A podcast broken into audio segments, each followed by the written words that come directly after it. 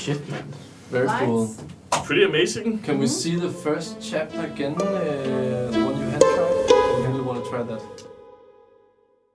Today's podcast is about uh, a new friend of Marco Polo called Cenk, who visited us and showed us his project, The Trauma Machine. The interview with him will be in English, and then we'll uh, round off with some uh, some reflections in Danish. But stick in it. Go into the, go into it if you want to listen. Kæft en god introduktion. Skarp Skarp, og direkte. direkte. Godt gået, Mads.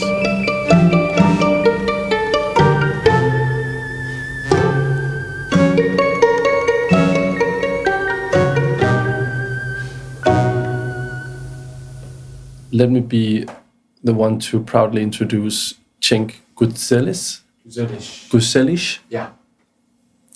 uh, originally from Turkey, now living in Vienna. Worked or studied there for six years. Right. And you've been uh, exploring. We are actually it's an architect. Right, that's important to mention. I've been studying architecture for the last 10 years, four years in Istanbul, and the last six, six years in Vienna. But you are not nearly doing what normal architects do. Not at all.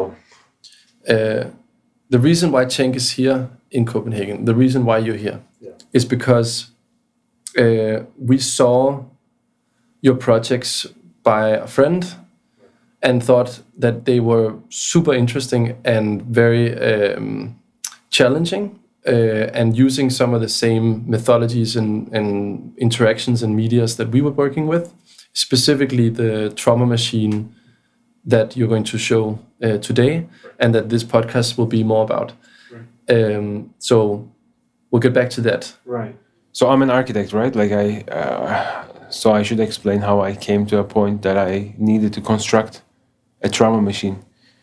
I had an accident, like a bicycle accident, and I had a concussion.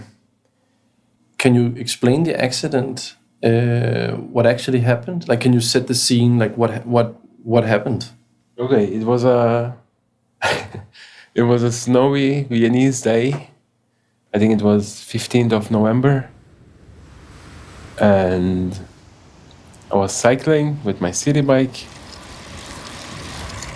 And the, the first I actually fell.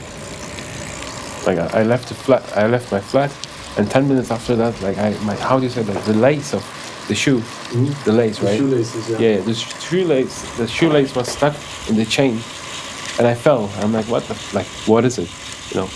And I stood up, and I kept cycling, and I was listening to Tupac, and I did some kind of like a weird move with my front wheel, and I couldn't land because it was also kind of snowy uh, uh, asphalt. You did like a like a. You wanted to be Yeah. cool. Move? No, uh, there was no one on the street, so I didn't. I mean, yes, I was trying to be cool for myself, but uh, no, because there was kind of like a construction site happening, so I wanted to avoid it by just lifting up my front wheel, and I couldn't land, or I landed, but it bounced somehow, and the bike just threw me up in the air, maybe two meter high, and I landed on the head, like completely on my head, and bounced on my head two times. And in that moment i said okay it's over. Like it's over for me. What? How? What do you mean over? it's like there's this moment like that you fo- i fell down and i was like for one last millisecond conscious and said it's over. Even if you live from now on your brain is just completely like destroyed. And uh, some people apparently saw that i had the accident and they they came to help me. They called the ambulance. But what was more interesting that than that before they came i was asking for help because i was in shock. Like i stood up and i looked around there was no one. And Bleeding? no no no bleeding no bleeding. And i screamed for help. There were three people who came to help me out. They helped me for maybe five minutes or something. And uh, when i was like you know when i realized what was happening i realized that they also left with my belongings like my phone and wallet and ipad and this and that and so that was like an extra traumatic shock on top of it. Like They stole your stuff. they did. I didn't want to say it here now as a part of it, but like okay, so that was really too much for me to cope with that Yeah. moment.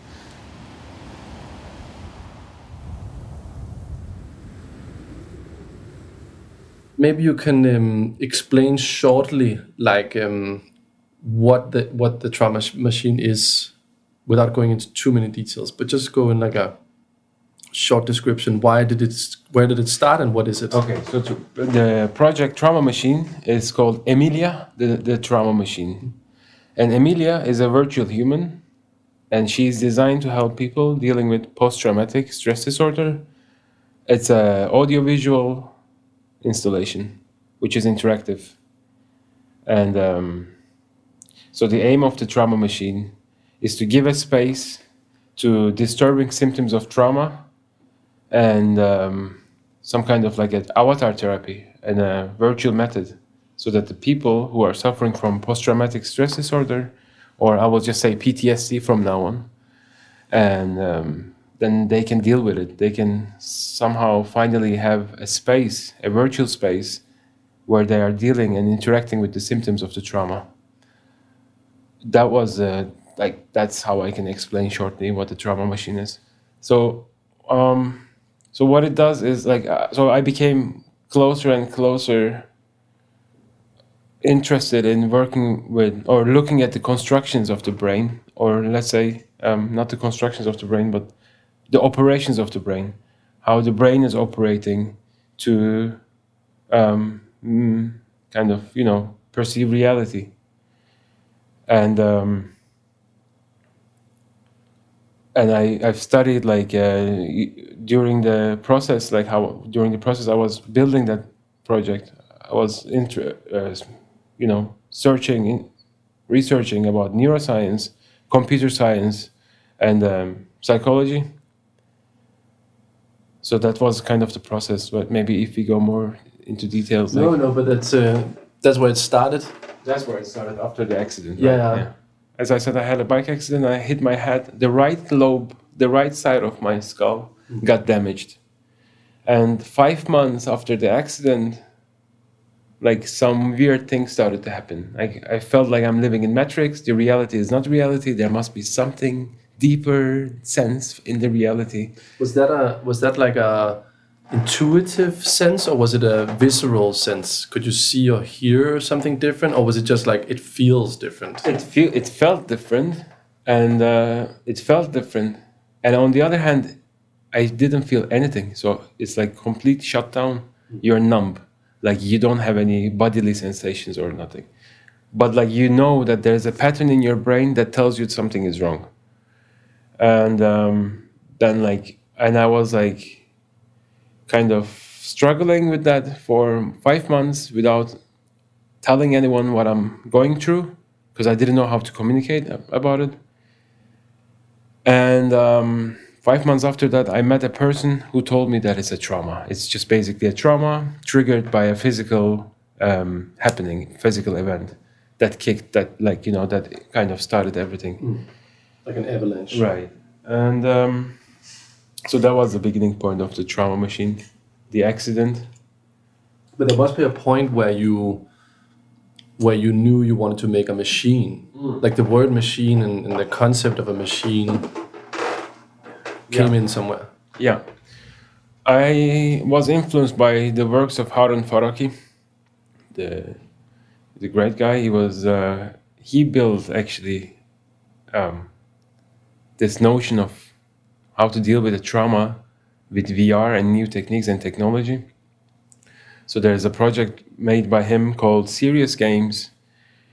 It's an interactive video game where the U.S. Army can train and learn about the landscape of Afghanistan, so that they would train in the game, and when once they were back from the arm uh, from the war zone, they would then report about what they have experienced, and the game would then regenerate, readapt itself according to what they reported, so that they would have like they could, they would have the same uh, chance to re-experience the trauma. This is some kind of uh, exposure therapy, like a method that is like you know you are being exposed with the trauma again and again until you understand that the event has started and ended. So because what happens in the trauma so that's why for months and years you can have that feeling of numbness brain fog like all the symptoms that i will be explaining yeah so what is important for such a project like trauma machine or serious games by faroki is that people have understanding that the event has started and ended so the trauma is over mm. So the goal, in a way, is to close the event. Right. Yeah, definitely. Mm. By creating an, another event, another experience. So that's what I love about, like, you know, I've been working with animations and so on before and uh, doing some visuals. And I said, okay, I'm gonna put all my energy and all my skills into something constructive. And, um, and that's how I did this trauma machine. And, um, yeah. Do you still like now?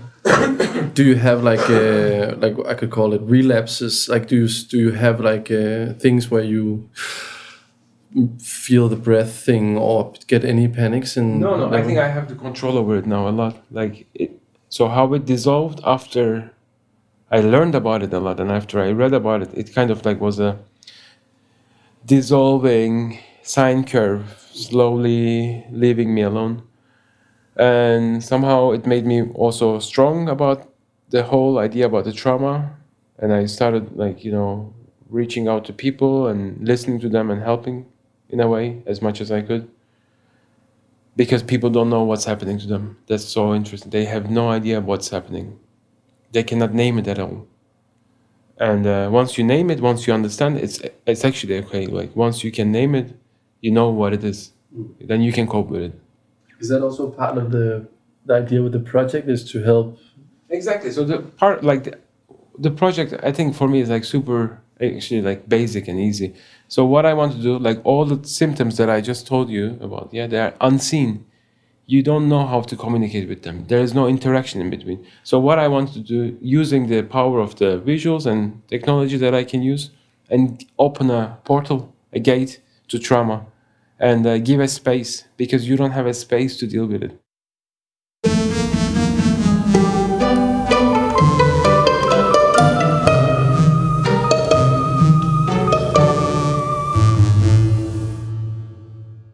Chink er en enormt inspirerende person på den måde, at han kommer fra et andet sted. Han kommer fra øh, arkitektverdenen, og, øhm, og han har og en akademisk verden i øvrigt, men, men har helt klart nogle, øh, nogle andre forudsætninger for, hvordan han ser, øh, hvad kan man sige, både det her, de virtuelle verdener, man kan skabe, eller de oplevelser, virtuelle oplevelser, man kan skabe, og så så har han så en helt specifik historie som er omkring hans eget trauma, som er vildt, øh, vildt spændende at høre på. Øh, og jeg synes, han angriber det meget fedt, at han, han tager så meget udgangspunkt i sig selv øh, og laver et, et værk ud fra det. Med de, øh, med de kompetencer, han har. Hvilket er, altså han er ekstremt dygtig til alle mulige forskellige softwares og forskellige hardware og ting og teknikker, så han, han bruger en hel masse forskellige teknikker for at få lavet traumemaskinen, som er, øh, som er ret imponerende, egentlig. Mm. Ja. Jeg tror, at det, der ligesom skabte det største indtryk på mig, var nok også, som du lidt var inde på, Mads, det egentlig sådan øh, omfanget. Det, det teoretiske omfang af hans projekt, og sådan, hvor meget research, hvor meget der ligger til grund for de enkelte øh, overvejelser mm. af hvert eneste skridt i det projekt der. Det er en, som du siger, han kommer fra en akademisk verden, fra en øh, fra øh, arkitektonisk verden, og han har en anden måde at se på formidling. Og det var jo noget af det, som jeg ligesom lagde meget mærke til, at, at hvordan vi ser på det at fortælle en historie, og hvor lang tid man bruger, hvordan skridtene går, hvordan man designer det fra skridt til skridt, og hvor meget, altså hvor meget omhu vi ligger i at virkelig værne om udviklingen af oplevelsen.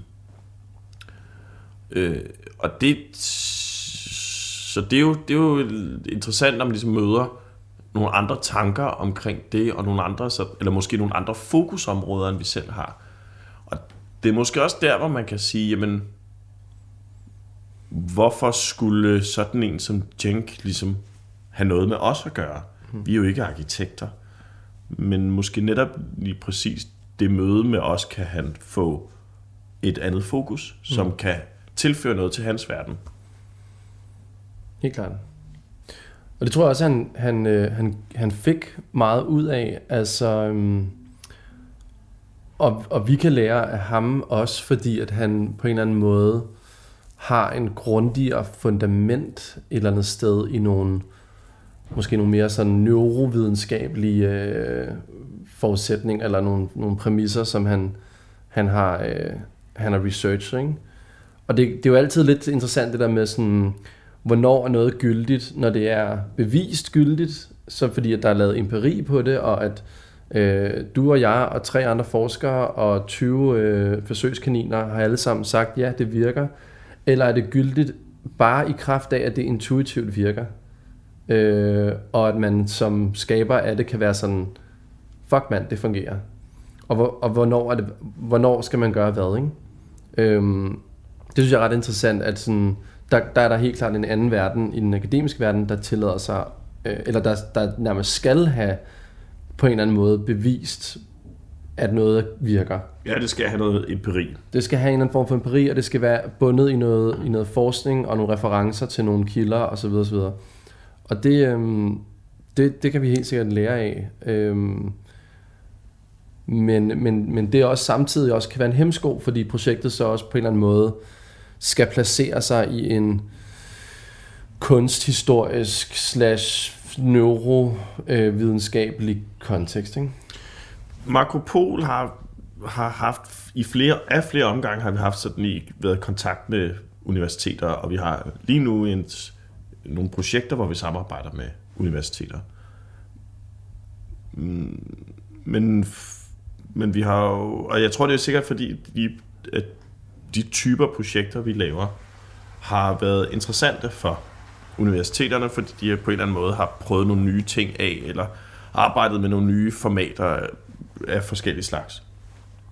Men jeg synes, det er, som du er inde på, så synes jeg, det er meget tydeligt at mærke, at selvom at vi øh, nærmer os hinanden, og der er en vis øh, sparring fra hinandens sider, og øh, udveksling af viden. Udveksling, ja, der er blevet skrevet nogle, nogle opgaver, nogle øh, PUD'er og så videre om noget af det arbejde, vi har lavet. Så er der stadigvæk også et, der er en, der er en, der er en afstand, som på en måde skal være der, hvor vi ikke rigtig kan gifte os med universitetet, fordi netop som du er inde på, det vil kræve et, et, øh, et arbejde, et, et øh, baggrundsarbejde, som ja, eller det, man kan sige, det trækker, det trækker ligesom projektet ind i en anden slags sfære, mm. hvor, at, hvor fiktionen ikke rigtig har lov til at være. Mm. Fiktion og universitet er jo på en måde det, det modsatte. Faktion, fiktion. ja. Altså, så det, det, det, er, det er jo det er spændende, men det er, også en, det er også en rigid verden. Men der er jo mange, der prøver for tiden at bygge den der bro, og jeg lagde mærke til, at øh, altså udover et Chengs projekt her, The Trauma Machine, er jo en, en bro, som på sin vis er et kunstværk, installation, og samtidig er det en form for, øh, for traumebehandling og en metode. Så der er jo, der er jo folk, der prøver at lave de her broer. For eksempel øh, Lance Wheeler har vist lige udgivet her for nyligt på Tribeca, tror jeg, den kommer. Øh, et projekt, som handler om, hvordan hans far er blevet syg af noget, og hvordan han ligesom ikke blev mødt med den empati, man skulle møde. Så han blev syg af noget cancer, men han blev ikke mødt af den empati, som kræves for at komme igennem sådan en cancer. Altså på hospitalet, eller hvad? Ja, præcis, eller i systemet i det hele taget. Øhm, og han har så lavet et projekt, der på en eller anden måde skal få os til at, på en immersive måde, at, øh, at forstå det, den problematik, der er med hans fars cancer. Og han kalder det så for narrative medicine, hvilket jeg synes er et interessant begreb. Ikke? Altså, at det handler om at, og det er jo, det er jo ikke uvandt for i narrativ øh, terapi, terapi er jo en ting også, ikke? Så hvordan, hvordan kan vi som historiefortæller, jo, kan, hvordan kan vi være med til at skabe øh, noget, der kan kaldes medicin? Det, det, er, en, det er en spændende tanke. Øh, det er bare ikke vores opgave, nødvendigvis, synes jeg. Mm. Altså, vi, skal ikke, vi er ikke, vi laver ikke stoffer. Ja, det er måske, nogen vil måske sige, at vi på en måde lavede det. Men, men det er ikke vores primære mål, er jo ikke at blive godkendt FDA, og så komme ud på markedet som et, øh, et drug. Nej, fordi det, men det, det du taler om, det er jo formålet. Altså, fordi hvis formålet er at gøre folk raske, eller at behandle, bare at behandle folk, Mm. så, øh, så er det netop, at man bevæger sig ind i det der område, hvor, hvor, det, er et, hvor, hvor det bevæger sig væk fra fiktionen, bevæger sig væk fra historiefortællingen. Mm. Øh, og det, det, det der, det, det, altså der er også det, der hedder narrativ psykologi, Mm. hvor man, hvor man går igennem processer for at prøve at genfortælle sin egen, eller genopfinde sin egen personlige fortælling Mm. Om sit liv, og den, det menneske, man er, hvordan man er kommet dertil, man er, og så videre, og så videre.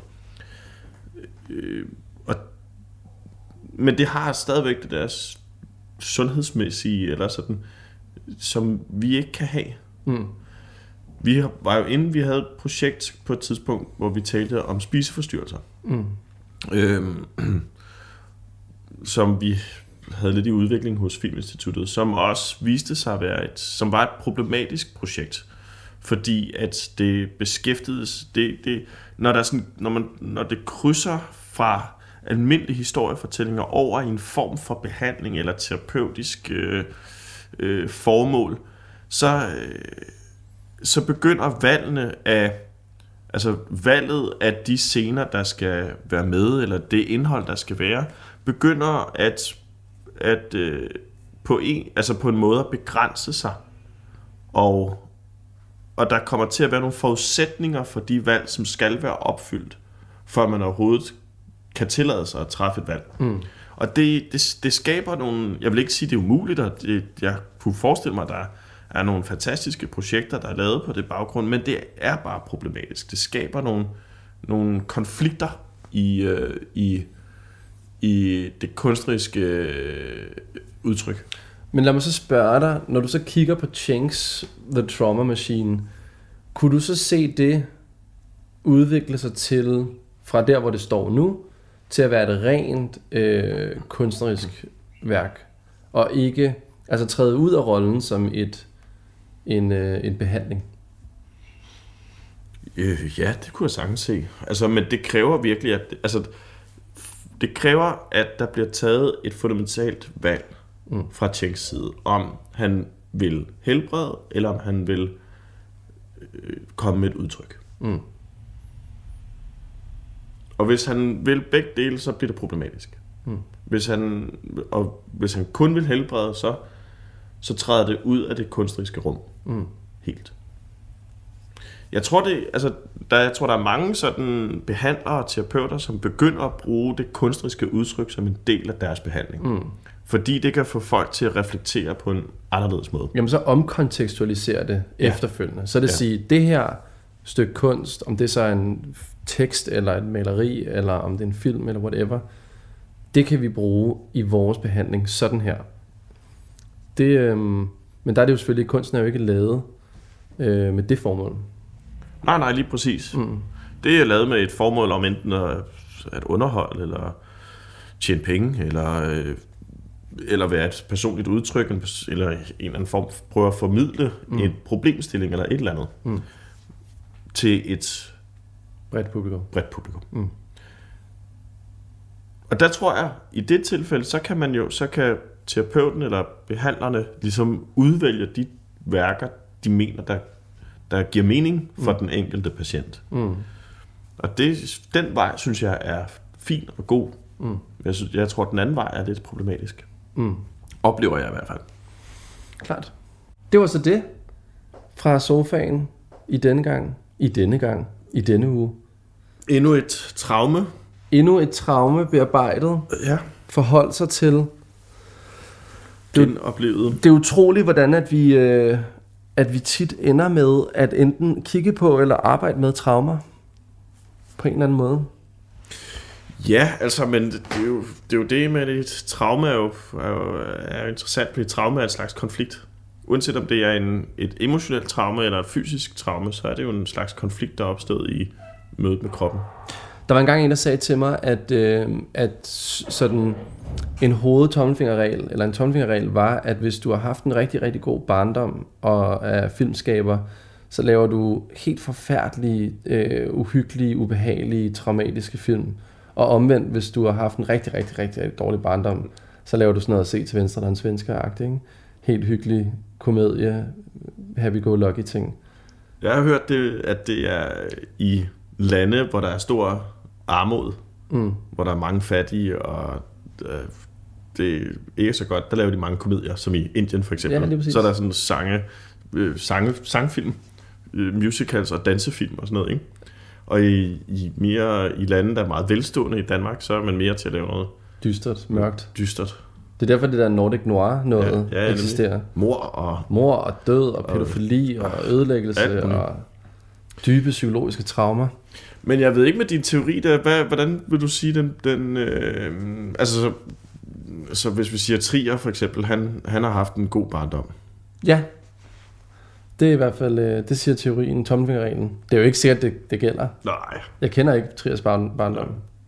men øh, Men jeg har i hvert fald haft en, en lykkelig barndom. Lykkelig, som, som Gita Nørby vil sige. Og derfor laver jeg måske i hvert fald, eller i hvert fald er fascineret af den dystre verden. Øhm, så noget er der om det. ja, jamen det kan jeg godt se.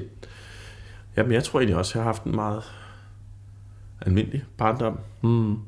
Almindelig. Godt, så med de ord, lad os, øhm, lad os øh, lukke øh, for sofaen denne her gang. Ja. Og øhm, ønske jer alle sammen god held og vind Ja, og vi lover jo, at vi nok skal gøre det bedre. næste gang.